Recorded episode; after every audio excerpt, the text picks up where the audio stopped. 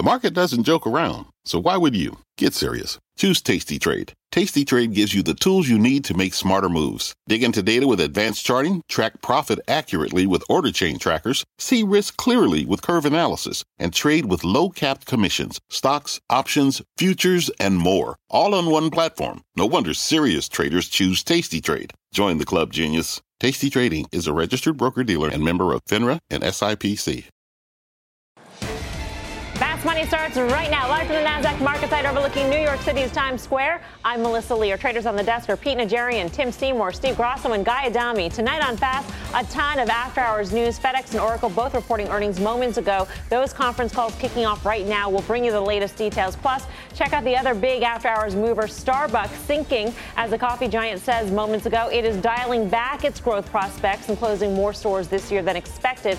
But Pete here says the name is a screaming buy. He will explain why. And we start with those trade wars in today's sell off. Stocks getting slammed as the rhetoric with China hits a fever pitch, with industrials and materials leading the way lower. The Dow now turning negative for the year. In fact, it uh, was so bad at one point we even reached back in time and whipped out Frankie Frankie Goes to Hollywood? Hollywood. Yep, God, bingo, bingo.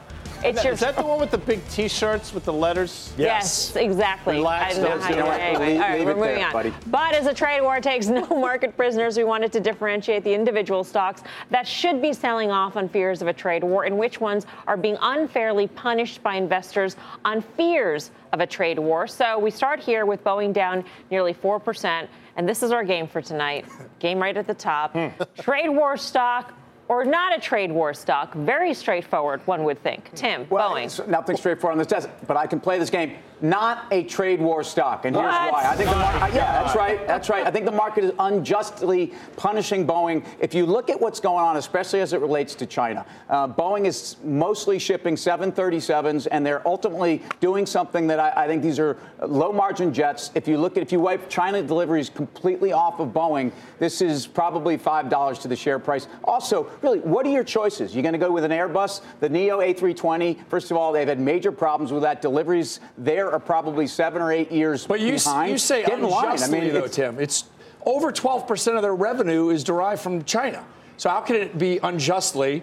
In 2017, they had a 300 plane contract for $37 billion. It's it's about nine percent of their of their order book right now. My understanding is, and again, this is listening to a couple of the top analysts on the street. Hunter Keay says you take China out of the delivery, it's five bucks off the share price. Bottom line here is. Airlines are not purchased at whim. This is a long cycle purchase item. I don't think China's in a position. Also, the, the deal that they have with Comac means a lot of the small body airplanes are being made in China. And actually, I think that act, that is somewhat insulating for, for, for Boeing here. Bottom line is, Boeing had a miraculous run on the way up. I think a lot of this is some air out of the sails. It's just based upon the share price. So just to interpret, even though the market is beating this down as if it's the po- poster child of the trade war, you're saying it is not a trade war. It's not a trade war stock. Fundamentals. This isn't It will not be hit, even if there is a. I don't know. Was I not clear? No, I mean, I just wanna make I- sure. I would just- I know If you- everybody's nervous about this game, but I mean, guys I- we just want to get you on record. well. I and I would were say if kinda going a directions. calendar of like if you did the calendar of trade war stocks, Right. Boeing Right, would right. be like Mr. January. That's the Totally, deal. yeah. Then Caterpillar right behind. But I- Tim I- said- look, I think, you're, I think you're view. Wrong. And again, I think if you look at what the what is the choice? Are they going to go to a, an Airbus plane that's not Do you think there's any China-related stocks at all? Of course I do. Of Okay. course I do. In fact, I think you should probably talk about one at some point point tonight. Let's talk but about we'll another one. Let's So- talk about another one. Just did, Boeing. Apple. Trade war stock or not a trade war stock? Guy Adami, you're. Well, one would think the logical answer it is a trade war stock, right? They get a significant percentage of their revenues. Their, most of their components are built there. So, you, oh my God, Apple's going to get decimated. I would say, however, hmm, not a trade war. Wow, another guy who doesn't you to get the game. Now, I, I, I think I'm playing the game right. I and think if you, you- No, no, I think you I'm are, playing you the game are. right. Go And ahead. if you look, and this is my, I think Tim Cook is. I think his relationship with China is such that they are not going to be harmed. I think they probably have some sort of handshake agreement with the Trump administration and probably the administration in China. Listen, don't come after us. If you want to do some ancillary stuff, that's fine. But my sense is this stock is not going to get hit if there's a full-blown trade but war. hold on a second. If it's because a, that was what I was. I wanted to if- clarify if- one if thing. there is a full, I don't if it's a full-blown Well, trade war, though, because what does that reason- mean? It could well, be in the here's what I mean crosshairs, by but I that. don't think there will be. The growth that you're getting right now, and this will be make you happy, Steve. Thank you. The growth that you're getting right now out of China and Japan, but China is what we're focusing on right now. The growth you're getting out of China right now is something we all lean on all the time. It is spectacular. 21% growth, right? I mean, that is something to look at and go, oh my goodness, this is a huge number. So if it's if, if you're right and the handshake agreement is there, and I, I happen to agree with you by the way, then I think you're right. I think this is not a trade. War. But that doesn't issue. matter if there's a handshake agreement. So- it matters if it's a trade war stock or not. And 20% So that of revenues answer is derived it is from a trade China. war stock. It has to be a trade so war what, stock. So what are you saying? It is a trade war stock or it's I, not a trade war I stock? think it is a trade. No, I think it's a trade war. serious. I- I, I think it's a trade war stock. This is confusing. However, It is a trade war stock. I do think so. But that's as long as that handshake agreement part of that is So out of the not equation. then a trade war. Take a look. Correct. Take a look so- at so- CNBC.com. see, he just said there was a great article today on Trade. CNBC.com about how the iPhone iPhone components, basically $370 of a thousand dollar iPhone, uh, are actually made from overseas. Right. And if you think that actually every one of those countries that's in line to get a piece of a component it, that's part of the the the iPhone you know, manufacturing process, absolutely is a trade war stock. There's no question it's going to be impacted. I mean, that, that to me is, So if is as Apple's a trade day war stock, as a then component- Boeing's a Boeing's trade war trade stock. You're right. We're out of that. We already talked about Boeing. You didn't get that point in Boeing is ancient Bottom history at this yeah, point. What are you Now we're talking Boeing for? Just because I got you. No, but you use the same metrics. The That's components, the components issue, that's that's an interesting argument because they will probably have to pay tariffs on the components going into China, into those Foxconn factories in order to be assembled. Unless, but the bigger again- problem could And be is if- Korea if, and Taiwan- Chinese, if the Chinese government actually hampers those iPhones from being delivered or manufactured in some way by hampering with pushes the their supply own chain. No, no, if that delays- happens- right into you, big boy. Oh, so now he's backtracking. Guy's backtracking. Ahead of I've heard- iPhone So, launches in the fall. right, right. So it's a trade war stock, is what you're saying. It's saying. absolutely a trade war stock. Right. Well, plain actually, as, plain as January day. calendar. I said the same. I'm moving on. Nike. Trade war stock. Thank you, Grasso. Why? Trade war stock. 12% of revenues. When you tick above 10%, it's a trade war stock. I even. I, You mean Where'd revenues that from stat China? come from? Revenues from China? revenues. Okay. Revenues coming from Chi- out of China, 12%. And if you look at the performance, if you look at Under Armour, I know that we've had a rebound in Under Armour. Under Armour, not a trade war stock. Nike, a trade Steve, war we, stock. Uh, we've had trade war chatter for four months, and Nike's basically right near all-time highs. How Does do you it, explain does it matter whether or not there's an impact of it? It? The market tries to discount whatever they have. You're thinking two dominoes removed. That's why you don't get the game. I don't know. Boeing is a trade war stock. I don't Apple's know what you're stock. even saying right now. Nike's a I- I trade. don't- I- I know, and that's why you don't get the game. I would agree with These are Steve, though, because, stocks. th- again, similar to Apple, this is where the growth is for Nike. They're getting growth everywhere, uh, you know, internationally. They're I getting don't agree great with that growth. at all. In fact, 17% of the growth. Yeah, uh, but is- the recovery in Nike stock is North American delivery. No, it's not. That's what. No, no, no. You didn't like Nike because they were getting weak in North America. The I mean, that's, recovery that's of a the different North American market, and I think the competitive landscape is such that they're taking market share back from Adidas. That's a more important dynamic to me Can I than ask China. a question? Disagree. Under Run the what show. under what scena- I know. I, I this is formality here. under what very circumstance are you actually tonight. concerned about the revenues from China for a Nike? I mean, are you concerned? Is it a social boycott, social media boycott sort of I scenario think in you're which they're going to see, boycotting yes, the I goods? think you're going to see brands that are boycotted there. I think you'll see the McDonald's of the world. I think you'll see the Yums. I think you will see the Nikes. I think you will see the Apples. These are brands that will be you boycotted. think Chinese people are going to stop things- going to, the, to, to McDonald's because I think that they're oh, that brings us to our next Let's- stop. let me, Wait, wait a minute. Let me stop talking about that one. McDonald's, trade war stock, or Jumps not a on trade my war stock. stock. Pete. Yeah. Go ahead. I- McDonald's. I- yes. Here's the biggest problem. Yes, trade war stock, and here's why. As much as everybody thinks this is an all American company, it's really not. Only 35% of the revenue from McDonald's actually coming from North America. When you look at China and the rest of the globe, twice the revenue growth of what you're seeing going on right now here in the United States. Look, have you ever- have you ever heard of the Big Mac Index, Mel? Uh, yeah, the, where, what a You're gonna Big fill her in. Mac costs around the world. What a Big Mac costs around the world. By the way, a Big Mac already costs more in China than it does here on a relative basis. So guess what? People are already overpaying for McDonald's in, in, in China. They are going out of their way to the Golden Arches because, in fact, it's an iconic global brand. They're not going to stop just because there's a, they're going to pay 20 McDonald's cents is down for four percent. You know what's not a McDonald's has been on a stock? You know record run. Not This a, year's been- not a been trade at war all-time highs. Domino's, Domino's Pizza, not, Not a trade a trade war war How stock. does Domino's get in this? I He- thought he it- slipped just slipped it in we there. Got a much more important. This is but I would say this this. is just Trying to make you guys understand the game. I'd like On to this bring in someone who could really talk about has this the from an base- expert best relationship in China? And I would suggest it's Apple. Apple. Which is why Apple, in, when I answer the question, is not Nah. a trade war stock. Right? Didn't I Nah. say that? Right, on the handshake. Not a trade war. All right. Confusing game. For For you, it is. Waking up is confusing. More on what a trade war means for the market. Let's bring in Bob Nardelli. He was the former Chrysler chairman and CEO, former Home Depot chairman and CEO, former GE Power Systems CEO, and former GE Transportation CEO. He's got a lot of former roles. Bob, welcome to the show. Thank you. You have a great perspective on what these sorts of disputes could mean for all sorts of businesses. So, where do you see the biggest impact, if at all? Yeah. Well, I couldn't help but listening to is this a discussion or a brawl here? I wasn't quite sure. But I, I, uh, I, may not be invited back, but Tim, I'm, I'm with you. That's I mean, what I'm talking about, my we're, man. We're assuming that we already have a trade war. And I think that's where the market was today. It kind of was trading on rumors rather than, you know, than on fact. And, and so I don't think Boeing's uh, a trade war stock. I think, you know, Jim McNerney, former GE guy, did a superb job positioning that. I think, you know, for China, where are they going to go? Tim, you said it, Airbus? I don't think so. Airbus is full up, and they need aircraft to grow the economy. They put 60 billion, am I right, right, back into the Chinese economy to make sure that they could stimulate it. And and I think what we're missing here is, you know, this this president's been in office now a year.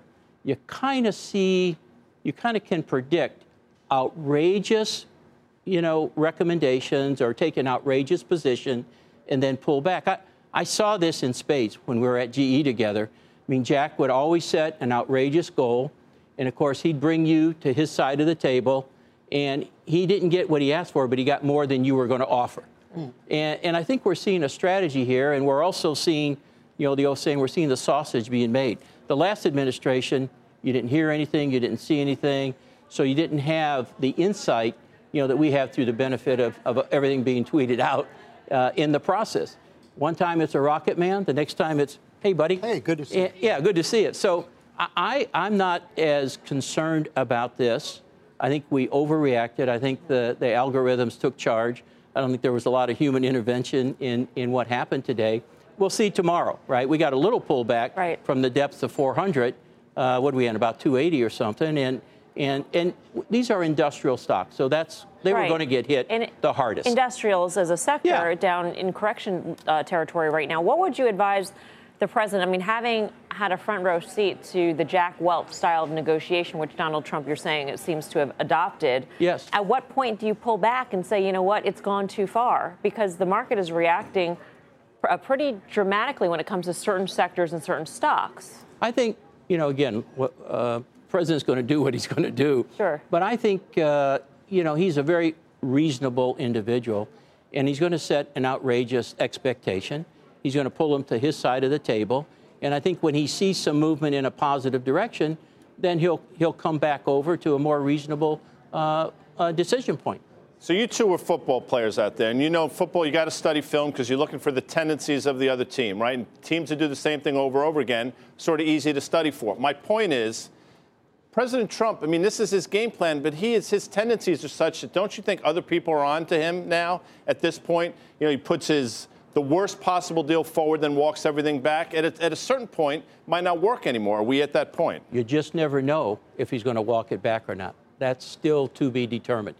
He has in several occasions, but he may not. He may elect not to. When you look at, you know, he's always talked about fair trade. You were talking earlier today about the auto industry. I heard about the BMWs and, and so forth. And you look at, you know, having been in the auto industry, I'm not sure we had fair trade. You know, when I was running GE Power Systems until we saw this administration help us on corporate tax, now we're getting a little better level playing field when I was having to compete against ABB, Siemens, and Alstom, you know, what I was exporting versus what they were importing. So, you know, if you look at the recent CEO surveys, over, the, over half of them think the next 12 months is going to be better than the last 12. Over half of them think they're going to add more employees.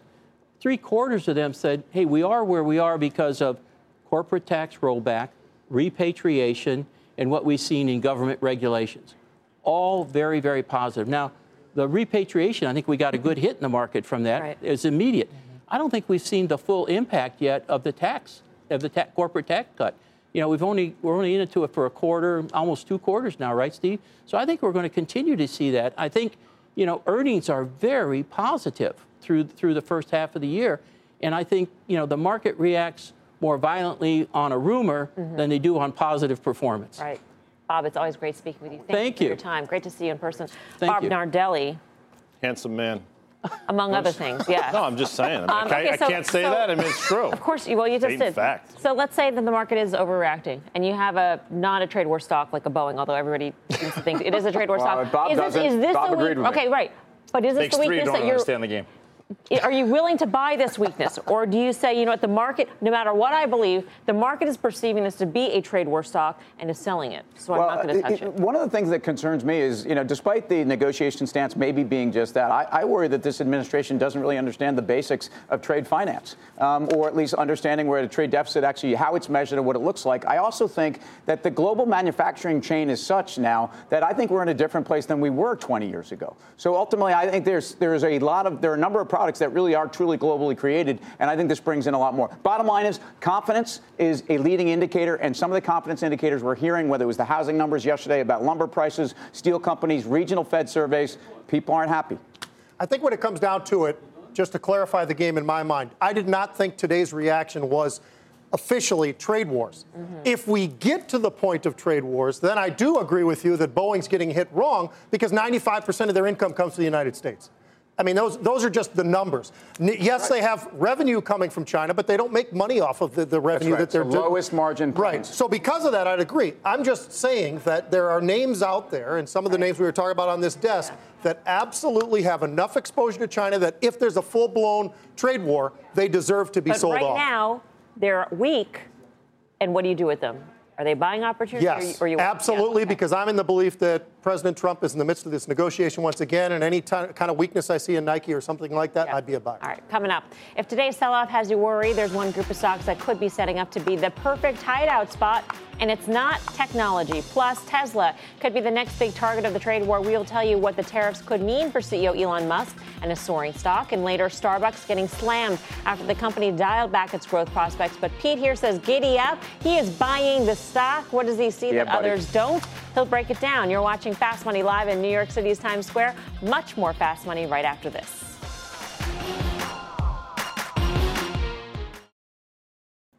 Breaking news on General Electric. Seema Modi's in the newsroom with the details. Seema. Melissa Dow Jones Indices says Walgreens Boots Alliance will replace General Electric in the Dow Jones Industrial Average. It will be effective on June 26th. Major news: a big change in the Dow, adding Walgreens, which will replace General Electric. Of course, GE has been under immense pressure in 2018, down 26%, and lower here in after-hours trade by 1%. Take a look at how Walgreens is trading right now. Last time I checked, slightly higher on this news. This big move going into the Dow, replacing GE. Melissa, back to you. All right, Seema, thank you very much. Seema Modi in the newsroom. Pete Najarian, something tipped you off earlier today to something bad happening. Yeah, to you know, it was on. earlier in the day, too. It was uh, 10.30, 11 o'clock in the morning, East Coast time, and, and somebody was rolling out of a trade that was already successful. May 23rd, they bought 42,000 of the July 14 puts. Stock was trading about 1450, something like that. They were just out of the money puts. Those were sold today for a double. They went paid 54, sold them for $1.30, so a little bit more than double. Today, 85,000 of the July 12 puts bought. So really, really aggressive. 12 and a half puts. They're 32 cents. So that's big. I mean, when you start seeing those kind of numbers, Mel, it makes you wonder, and I've said this for a while, is it going to be a single digit stock? I don't know that it will. And sometimes coming out of the Dow eventually actually sort of is a boost for some of these different. But it's going to be an interesting thing to watch over the next couple of days because that put buying was absolutely massive today. What happens? Gee, I mean, this is not the same sort of impact in terms of indexing um, that an S&P 500 removal would be, which of course is not going to be. But uh, are you concerned about here as a, as Well, a I, shareholder? I tell you what, right? I, I- I think the, the, the story now for GE revolves around what are they going to do with the div, and I think we're going to get some color. They, they did not rule out cutting the div altogether for 2019, and frankly, I think the market's going to reward them. People do not want to see an equity raise. I think the, the, the bottom line is the revaluation of assets, continuing to divest, is very important, and I think some of these energy assets are actually getting upgraded in terms of their asset value, but the div's most important. I, I'm still long it. I, I remain long it. I it has been obviously trading poorly, but I think it's always in the name when you see a lot of these moves. So I think that this could be the reason why I was trading poorly. And to Pete's point, once this gets behind them, I do believe that the stock can move higher in the next couple of days. This is a historic moment, though. 100% a This historic is an original Dow component, 110 years in the Dow. And Nick, they had to see. Well, I, listen, I would imagine that management saw it coming, but it's something they didn't want to deal with. Obviously, you don't want to lose that. I mean, that's a pretty cool thing to have on your mantle, and to take that away is significant. I don't think it means necessarily anything in terms of the business, to Tim's point. But it definitely has. You're going to be reading about this See, in the paper but I mean, tomorrow. Think about, uh, you know, what's kind of crazy about this. This is still a 120 billion dollar company, okay, folks. Yeah. And, and when you think about how these indices are constructed, right, a, a a market cap weighted versus a price weighted. I mean, it, you know, you have to know what you own here. And S&P, which is market cap weighted, to me makes a lot more sense. Especially we're talking about a company that it may have a $12 price on it, a handle on its stock, but it's a 120 billion dollar company. And I think that's going to get lost here. Yeah, one of the pressures and one of the factors certainly has is the preference by the committee that creates the, the index to keep the the ratio of no more than 10 to 1 from the lowest uh, Dow component to the smallest Dow component. We saw Boeing's rise, and that's really ma- throwing that ratio out of whack. So, what had to go? The smallest Dow component, and that would be General Electric by price, by share price. Well, I mean, which is a math game, I think. It's a to math sort of game. Whack for a long point. time, So sure. it has Sure, been out of yeah. whack. But in terms of the stock, they just said, I think on June 8th, dividend remains the same. So I think they've addressed the dividend for the short term at least. Question is, at what point? At what point does it flush itself out? Where people are going to get back in? And go, I go back to Cowen seven or eight months ago. They put like an eleven and a half dollar price target on it, and quite frankly, that's right in the crosshairs right now. I think the time frame that it's going to take to get rid of the debt and be able to sell off the assets you're talking about, energy is actually starting to be a boon for them. It, get- it just takes time, and I I mean, I think that's the one thing. I mean, it's how patient do you want to be with this stock? The time frame that it's going to take so that this debt ratio that they've got right now can be loosened. They've loosened made up. progress, though, Pete. I mean, it's not like they haven't They've made, some progress. but it's a massive. Oh, that's a I think huge number still. I I, think- mean, it's. Go ahead. No, I- you're right. I, I think it's all about transparency into, into essentially what kind of uh, loan provisions they have to continue to put up against GE Cap and, and some of the healthcare business. So uh, you get more transparency into this company. The assets are there. There's, there's a value for the assets, and if anything, I don't care about the earnings. I know the earnings are going to be a buck or you know plus or minus. I don't Are you think are you that's confident really in about the, the, price. dividend? I, I- look, I, I think at this point the dividend needs to go in 2019. Uh, the- 2018, it's intact. 2019, why, why, why labor over this? You're already, it's already a big day in terms of the history of the company and the capital markets. Who, who cares about As a shareholder, I'd be more concerned about the dividend being drastically cut or eliminated altogether because that eliminates GE from dividend funds. Right? There are certain mandates, right, Yeah. in terms of increasing Yes. dividends or maintaining dividends. But or, it also or addresses their problems. Like, so I would submit that if AT&T cut, AT&T now is a fundamentally different company, right? I think they are at least. Uh, Why That's wouldn't a they, bond proxy. Why wouldn't they just cut their dividends? Say, you know, we're a different company now. We're going in a different direction. That would, to me, would be actually make the stock more attractive rather than less. I think the same thing with GE. Yeah, the knee jerk would be, oh my God. But you know what? They might be then saying, we realize what we have to deal with now. And that, do you talk about transparency? That would be Yeah. the ultimate form of transparency. We want to uh, bring in Bob Nardelli. Remember, Whoa. he was just here on set with us. He's actually in a taxi cab, but we managed to grab him on the phone. Um, Bob, an historic day for General Electric. What's your reaction here? Yeah, well, it's just another bit of heartbreaking news for those of us that spent, you know, 30 some years there, right? Hello? Hello, yes, we got you. Yeah. Okay, I thought I dropped. I'm sorry. Uh, it's just a bit of heartbreaking news. Uh, you know, it's been rumored for a while, so it's not surprising that uh, it got dropped, but it, I think it was the only one or one of only two original Dow listed companies after 125 years. So it's a sad day, I think, for, for GE and all of us that worked there for, you know, such a long time. I, I was listening to some of the comments. Uh, you know, I think John Flannery has his work cut out for him. He's been there a year now, and I think time is not a friend uh, when you're dealing with the challenges that he's that he's facing. I hope uh, I hope you're right that the dividend is solid for this year. I mean, if you read some of the analyst reports, uh, you know there's a point of view that that might have to be impacted again. And I think what the you know uh, let's let's face it, it was weighting the Dow down, and you know when you, people use that as a as a barometer for investment, uh, I'm not surprised that uh, they decided to you know transition GE out, and I, I'm not aware who they put in there yet, but uh, you know maybe Tim's right, they'll put Boeing in right, and uh, or it's already right. So I don't know who they'll put in there, but it's uh, it's a sad day for I think all of us at GE, and and again, not surprising uh, that they'll put somebody in there that will buoy that uh, the Dow index up a little bit. Do you think that um, Boeing isn't there, Bob, by the way, and Walgreens yeah. Boots Alliance is actually going to replace General Electric in the index? But do you think that the worst is over for General Electric? Do you think the dividend is safe? Well, I, I don't think the worst is over. I mean, you know, John mentioned he's got to uh, he's got twenty billion dollars of assets that he has to monetize, and quite honestly, they've had a little bit of a slow start in doing that.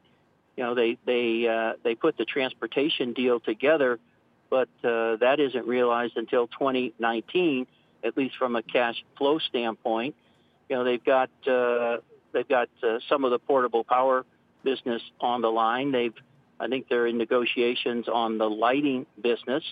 Uh, so I, just think they've got to, you know, move more quickly. I've said this several times already, uh, having lived through this at Chrysler, you know, relative to cost out, uh, monetizing non-earning assets, uh, you know, uh, getting rid of some of the 20, 20 billion worth of assets that he's identified. Mm-hmm. If you look at inventory, you know, what are we doing to get the working capital in line with the revenue? I mean, if you just go down, you know, the income balance state, income statement balance, you'll you'll see a lot of opportunities that just need decisions. Sure. Um, for investors, though, part of it is perception, uh, and and getting kicked out of the Dow Jones Industrial Average certainly doesn't um, probably enhance uh, the perception of General Electric. What do you think John Flannery needs to do in order to calm investors at this point? and we're seeing the stock tick lower by about 2% in the after hour session on this, when really GE as a company hasn't changed from an hour ago versus now being kicked out of the Dow Jones Industrial Average. But obviously, this is partly perception. What needs to be said at this point? What do investors need to hear from your point? I think they need, you know, again, we, we just talked on air about the perception of a of a uh, of a tariff war, uh, you know, with with China. And you know, my comment was, I think, you know, we're trading on we're trading on speculation here on rumors. I, I think for the average investor hearing that it was uh, transitioned out of the Dow, you know, they're going to they're going to react to that. Uh, that something uh, must be worse than is what being publicized. I think he needs to come on. You know, he needs to get out there and and be very positive about what he is going to do. You know, and, and Jack Welch always had a motto. You know, don't confuse hard work with success. Hmm. And, and it's not a matter of working harder. It's a matter of of delivering performance if not in the bottom line, but at least that you're you're monetizing assets and, and getting more free cash flow to cover, you know, a pension deficit, to be able to handle $4.2 billion of dividends. And, uh, you know, certainly don't put yourself further in the ditch with 130 billion, you know, in debt, uh, which is already on the book. So I, think, I just think there's a lot of specifics that right. John and the and team can do. Uh, you mentioned Jack Welch. What do you think he would say about this? I think I think Jack is probably heartbroken about it. Uh, to find you know a company he, he spent 20 years at as the CEO and and the culture that he developed and the performance and you know I mentioned Jim McNerney. You look at Dave Cote. I mean, there's just been a tremendous amount of individuals that grew up under his tutelage that have gone on to successfully run companies. And so I, I think he's probably very disappointed that you know, that uh, post Jack, uh, the company started to, you know, somewhat of a downward spiral selling. We talked earlier about uh, selling NBC, uh, mm-hmm. and then, you know, NBC having record performance with the Olympics, with the election, with the Super Bowl, and you know, I think uh, it's it's just disappointing to see that uh, they lost that momentum and that opportunity to drive earnings and to drive free cash flow. Right. Bob, thanks so much for phoning in. We appreciate it. Okay, thank Bob, you. Bob Nardelli, who's uh, spent a good portion of time this evening with us here. Um, let's talk about that. You know, that's an interesting notion that Bob had brought up that there are many, um, I don't want to say offspring, but sort of. Um, not Tiger Cubs, but sort of the underlings of Jack Welch, who had gone on to run other companies very successfully, companies that did very well stock wise for investors. And Jeff Immelt was chosen instead, and we're here. His coaching tree. In other yes. words, like Bill Parcells had a right. coaching tree. Exactly, coaching tree. exactly, exactly. Well, I mean, it's interesting. So Bill Belichick obviously is one. I mean, we're now talking football, but his Charlie first job was the Cleveland Browns, and he failed miserably. So, you know, Jeff Immelt walked into a very. I'm not an apologist for Jeff Immelt, and we can talk about G for the next four shows, but He probably walked into a more difficult situation than he realized, quite frankly. I don't think he made it any better, but things weren't all as great as probably appeared to be at GE for a long time prior to Mr. Immelt coming in? Well, I think there were there were major commitments and investments made in power and energy at, at a top of a cycle, and and they're, uh, you know they're not the first company to have done that. Um, the other thing I want to say is though that we've had companies kicked out of the Dow before that have gone on to do great things in terms of their share price. I mean, look, look at look at Bank of America in 2013, Alcoa. I mean, these are companies that have you know essentially rocketed and are near all-time highs, if not at it. Um, we've also had companies that have been put in it that have kind of languished. So this is really about a market cap thing. I think you have to look at companies on the fundamentals. I don't I don't really care care whether a company's in, in the Dow or not. And frankly, what we've also seen, back to our trade discussion, the industrials are underperforming right now, and there's a reason for it, and I think they may continue in the short term. But you brought up the fundamentals, and that, that's what concerns me still is I bring up the debt all the time, and, and, and Bob Nardelli just brought it up as well. I mean, it, that is a monstrous number. You're talking about 125 billion dollars unfunded liabilities, and oftentimes it, when it came to GE under Mr. Immelt, who's a friend, uh, yep. know him, lived in my town, a great guy, yep. but reactive, not proactive always sort of chasing. And, and you brought up the energy portion. That's the point I always look at. It's like you're chasing energy. And when you get energy and it's $110 oil, and then all of a sudden it slips down. I mean, there are multiple right. exist, uh, examples of but that. Right here, right now, down one point something percent after a whatever right percent decline, a 25 percent decline year to date. Yeah. It is not a buy for you because of the buy. debt. I own the puts, so that tells you what so, I yeah, think. Yeah. it, it is a buy, and to, it we, is a buy. We, it, it is a buy because this, if, if you Google search GE coming out of the Dow, it goes back quite some time. So this has been at least sort since January the, when Deutsche sort Bank of in put these that numbers. out yes, it's been sort of in the numbers right now. And to, we've made this point already. If you buy the one that's going out and sell the one that's going in, you usually fare better than the knee-jerk reaction to do the opposite. But if there's more of a, if there's another shoe to drop, I would be worried about the dividend. That would have a bigger impact on the stock in terms of if sure. the impact of being pulled out of but, uh, funds. Yeah, but I, I also just think selling. that's going to be a relief. I think that's hanging over the stock right now. I also think that's transparency. That's going to be more insight into the balance sheet, and you know maybe not insight we want, um, but I, I, I think stocks that are owned, owned just for the div and what, whether they sit in you know those types of mutual funds or index funds, um, that's not a reason to own it. I agree with you on that. I think it would be a short-term push on the yeah. stock. I mean, yeah, I think yeah, it pushes it down pretty strong, and then people come to their senses because mm-hmm. fundamentally it's what had to be done. Let's talk about the flip side of this. So GE is out, Walgreens Boots Alliance is in. If you had to, if you had to pick a stock to add to the Dow, would it be WAG? Oh, I, or I, actually, I, WAG is the old ticker, WBA. I had, what should it have been? I, I don't know the answer. I mean, that's a question I was absolutely not prepared. I can't tell you what should have come in. I, it's pretty obvious why GE went out. I don't know how they come to the conclusion that Walgreens Boots Alliance. Well, again, all right. So it's a $65 billion company that's been sideways over the last couple of years, and in fact, you know, I think it's it's in a sector where people are still starting to question some of the existential issues of why you walk into a drugstore in the first place. So I don't think it's a great time to be fired up about this company, and I think at 15 times it's not cheap. Would you have said a FANG stock? I was leaning that way. Well, I was thinking it over as you, right? as you brought that out. I was actually debating well, on it. If, if well, just, Pete Najarian were head of the committee. You know, it's not going to be the Facebooks of, of, the world, but I mean, oh, I think there, I think there are names in there, and it's probably not Netflix. I just look at those as, you know, they don't seem like they really feel like Dow stocks. But maybe Google. I mean, there's names in there that make you think, you know what, this name sounds like a great name. Is Walgreens a buy? I would say it's, if, if going on the premise that I just made, I would say it's a sell to sell. Does it fit the Dow?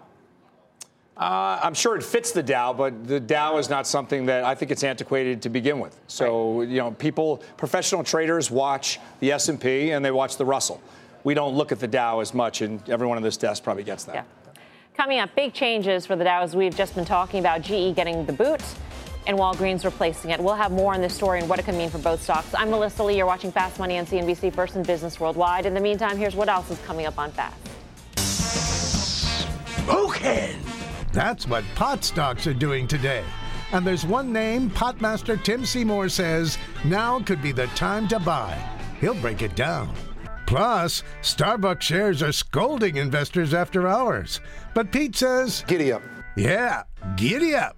And he'll tell you why he's buying the stock right now when Fast Money returns.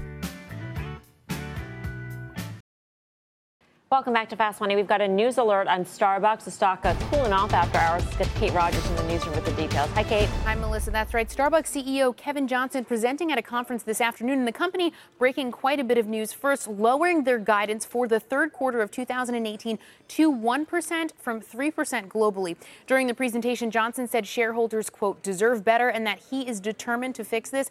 He talked a lot about growth at scale with uh, founder Howard Schultz, of course, stepping down as executive chairman next week. Starbucks also announced it will be closing 150 underperforming stores in its densely penetrated markets in 2019. This is up from a historical average of about 50 stores per year in the past. Beyond that, the company announced it would be slowing its licensed store growth. They'll also be hiring an outside consultant to focus on G&A efficiency and to help identify areas of opportunity for growth. They plan to return approximately $25 billion in cash to shareholders via buybacks and dividends through 2020. This is up $10 billion from their guidance in 2017. And here's what Johnson had to say about returning capital to shareholders back in April after earnings. We're going to stay uh, focused on driving the growth agenda that we've outlined and at the same time returning more and more cash to shareholders in, in the form of dividends uh, and buybacks. And we think that formula is a good long term formula for, for uh, shareholder value creation. And uh, we've demonstrated that over the, the, last three years, and I anticipate we're going to continue to, to uh, focus on it from that perspective. On top of all that, they also approved a dividend of 36 cents per share. As you can see, the stock is down under 2% now. Melissa, back over to you. All right. Thank you very much, Kate Rogers in the newsroom. Um, so is Starbucks a growth company? Guy? No, Still? it's not a growth. Yeah. I don't think it is a growth company. I mean, look, does evaluation a, reflect that? It trades at 20 times forward earnings. I mean, that to me is too expensive. I don't want to give away what my vote is going to be, but I think given the landscape that we find ourselves in at 20 times forward earnings, given the earnings growth that they are themselves are talking about, the stock is too rich Although, I mean, look at the entire space. Look at fast food, look at fast casual, but definitely fast food. I mean, what's what's their peer group? You know, these these multiples have gone up significantly in the last four or five years. McDonald's is more expensive than that. So um, I don't think it's a growth company here. It's but a growth company in China. Sales higher than one percent? Yeah, they absolutely are. Yeah. And, and, in fact, their comp sales are five to six percent. Right. I think they're going to grow, you know, in that nature. And, and the, the big issue has actually been margins. But China, they're going to double their store count by 2020. Um, I think that's that's growth to me.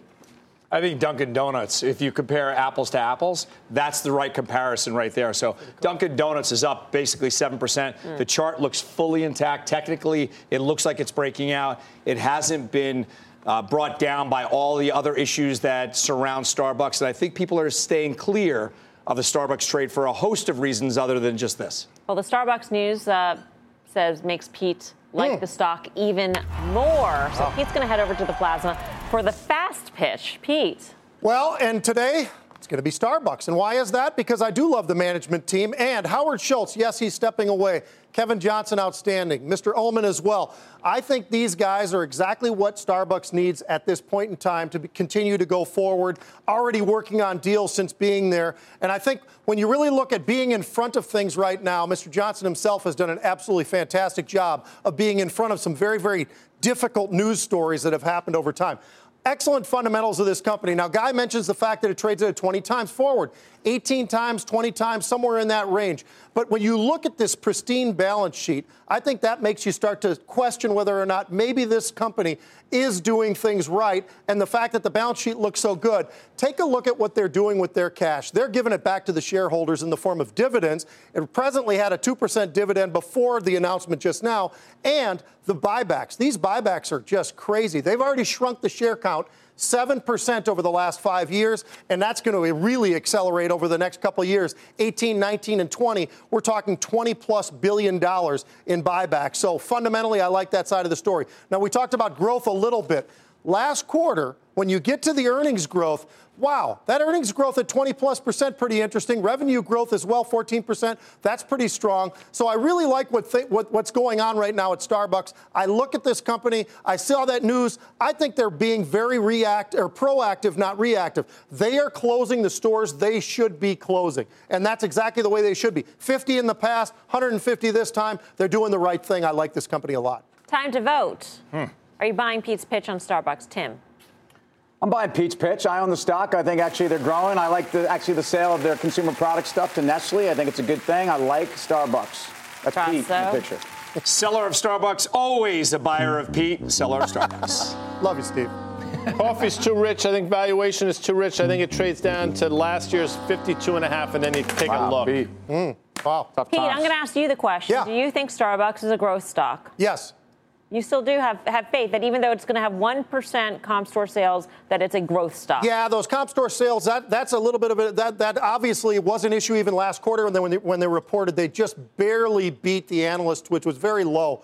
But that part's been a headache. But you know what, Mel? I think what they're doing is the right thing. They're closing the stores they need to. The when you look at the growth outside of the United States, and I know Tim's looking exactly right at China and other areas, I think the growth that we're seeing internationally is going to be huge for Starbucks. All right. Well, we should note that CNBC's David Faber will be sitting down with Starbucks CEO Kevin Johnson in an exclusive interview tomorrow at 9 a.m. And you can, by the way, vote in our Twitter poll right now whether you're buying or selling Pete's pitch on Starbucks at CNBC Fast Money. Results later on in the show. And while you're online, you can head to CharityBuzz.com. Listen up, guys. To bid on a chance to meet all of us here That's right. in Times Square, we'll get uh, you'll get a one-of-a-kind glimpse at all the behind-the-scenes action, and maybe even a drink with Guy. What? Oh, If it- yes, that's it- right. If it makes you want to bid more, No, well, you want to bid I- more wait. and not have a drink, that's what we Bro, have it. listen, you bid on this thing, come to dinner. You got Fruity Pebbles Pete, you got Tim, Steve, we'll get Dan, Nathan, Karen, Brian, Kelly, we'll get even Seaberg 32 to go to dinner with you and your group. It's a lot of fun. Bid on it. It is a lot We of have a fun. good we have a great time every single year, and it's for a fantastic cause. So please check it out.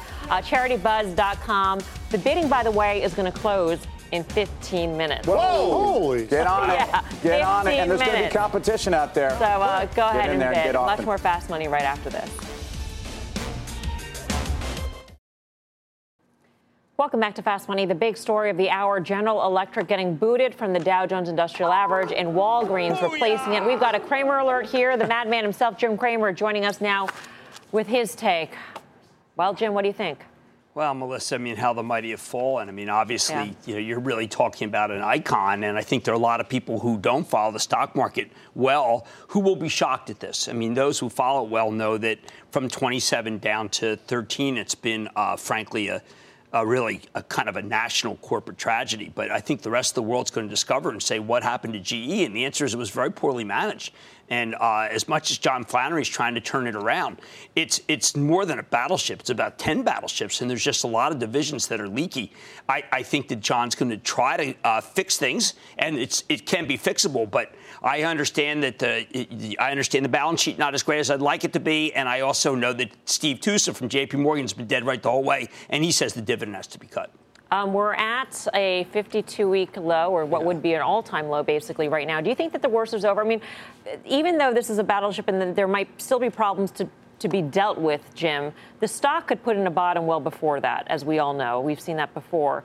Um, do you think that, that we're close to it? Yeah, I do, Melissa. I mean, I, I literally think that if oil, when oil and gas was going back up, I felt that there's a lot of optionality for Flannery. If it stays right here, there's still a lot of optionality. Flannery being the new new CEO. The power division is the black hole. Uh, long-term care, they tell me that they've got their arms around it. There are pension issues.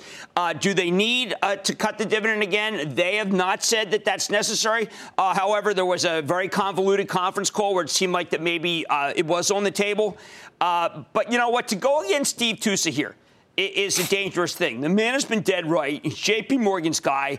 I am sure that JP Morgan recognizes this guy is very, very powerful. And until he goes from sell to hold, I am unwilling to call bottom of the stock. Yes, he is that good. And he was on to GE long before everybody. And I use that word deliberate, on to it, meaning there was a lot that need that you needed to be on to, and most people, including me, Yes. including me, I believed. And that's why I was wrong.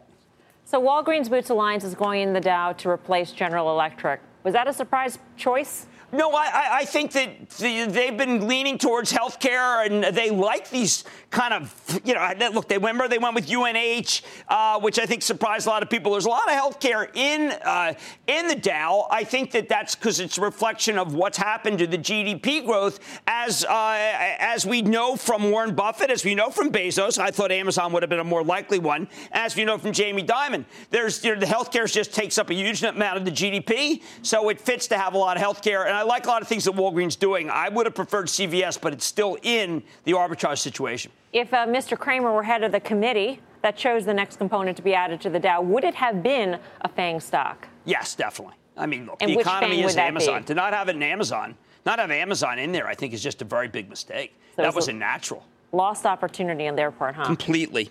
All right, Jim. Well, thank you so Melissa. much. Yeah. 4,000. You're the man, Jim. All right, All right. 4,000 You're right here, awesome. right now. 4,000 on Charity Buzz. Okay, we're tough Thank on you, China, Jim. and I got four Gs right here, right here. It's, it's You're a, the man, Jim. it's a great cause. Go to It is Jim's restaurant. Yeah. Yes, Bar San That's- Miguel. Why you gotta go there. Absolutely. Thank you, Jim. Always you. great speaking with you. Jim Cramer, and Jim will have much more on GE and talk to the CEO of one under the radar energy company. He is calling a top play right now. That's at the top of the hour on Mad Money. All right, so so what do we think here? GE. GE. Yeah. I'm with Jim. I, I, I mean, I, it, he sounded fairly bearish. I mean, most everything that Jim was talking about when he was talking about GE. Amazon, I'm not so sure about in terms of a Dow, Dow stock or not. But, you know, he talked about poorly managed and some of the mistakes along the way, and that's what's really hurt him. What do we have to do? What do we have to do and see to be com- more confident in buying GE we need, around here? We need to know what the liabilities are. We need transparency into the balance sheet. You know, arguably, you know, John Flannery's doing what he has to do. You know, but this is a guy that also was part of the last regime. Um, I think at some point they need a clean slate over there, but they investors need transparency now. More asset sales, right? So you, you need to get those asset sales. You need to get a tailwind of asset sales behind you that he's really making these levels mm-hmm. that he had once said a year ago or whatever the timeline was. He's got to start gaining some traction, gaining some momentum. The next couple of days are going to be rough for GE because everyone, to Jim's point, everyone who doesn't even watch the stock market on a daily basis knows that GE was part of the Dow. So I think it's going to be tough for the next couple of days. I'm staying long the stock. I do think you see a pop. I mean, it's been in the Dow continuously for more than. But what is the 100 Dow? I hate to get all That's true. existential. We've had that Really, you know, conversation. agreed. That's, that's true. I- I- but to Main Street, the Dow is a stock market. Exactly. It So it but is- it's so not the important. That's why balance we you watch should it. be looking for. All right. By the way, we've got about seven minutes. Seven minutes left to bid for your chance to win an opportunity to meet all of us here at the Nasdaq. So go to Charity Buzz right now, please. It's for a great cause. Much more fast in just a minute. We've got an earnings alert on Oracle sinking in the after hour session. Josh Lipton is standing by with the details. Hey, Josh. Melissa, Oracle CEO Mark Hurd talking about what investors care about the most, which is that cloud business, talking about some cloud wins in the quarter. Johnson & Johnson, Time Inc., he said, General Dynamics. Take a listen what he told analysts. A lot of wins. And I'm, I have more, I just don't have time. It was that sort of quarter for us. So, Mark, we're trying to set a confident tone there in the quarter. We should mention, Melissa, interestingly, they changed how they report here a bit. So they used to break out this separate cloud revenue number. Now they take cloud services and they combine that with software support. Um, and one analyst was on the call here and asked, listen, are you, by doing that here, you just trying to kind of hide some potential cloud business weakness? CEO Safra Catz saying, listen, there is no hiding. We're right where we said would be. We would be at 1.7 billion, strong cloud billing, strong margins. We have no bad news. She said this is just a better way to understand the business. She did, though, give some disappointing news here. Uh, at least on Q1 EPS, she guided for 67 to 69 cents. The street was at 72. Melissa, back to you. All right. Thank you very much, Josh Lipton. Guy Adami, what's the trade here? on Yeah. Salesforce is the trade. I mean, you could say Oracle's interesting on valuation, but the guide wasn't good. And in my opinion, you just see the fact that Oracle continues to lose to Salesforce. Mark Hurd could have spent as much time as he wanted to talk about all the wins if he had that many wins. Nobody had a, a stopwatch on him. So my point is this: Salesforce wins. Oracle seems to be losing. At a certain point, though, Oracle becomes com- uh, compelling on valuation. I I know that we're talking about Oracle, but did you know that Charity Buzz? That, I mean, there's Oh, yeah. Oh, hey. Let's get to like, what's uh, Where are we two up to? Two minutes left to bid. It's the last chance out there.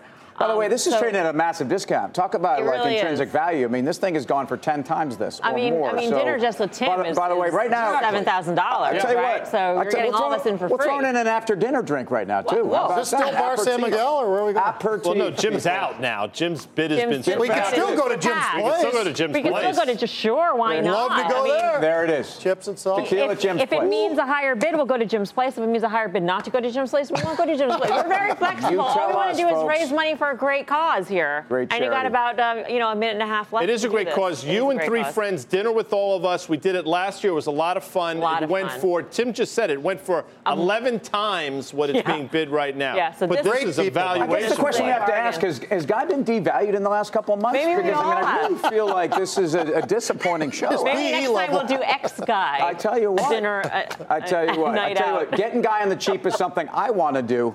So you know I might have to step in. Different kind of show here. You know. Uh, time for the final trade. One more minute to bid. One minute to bid. Pete, final trade.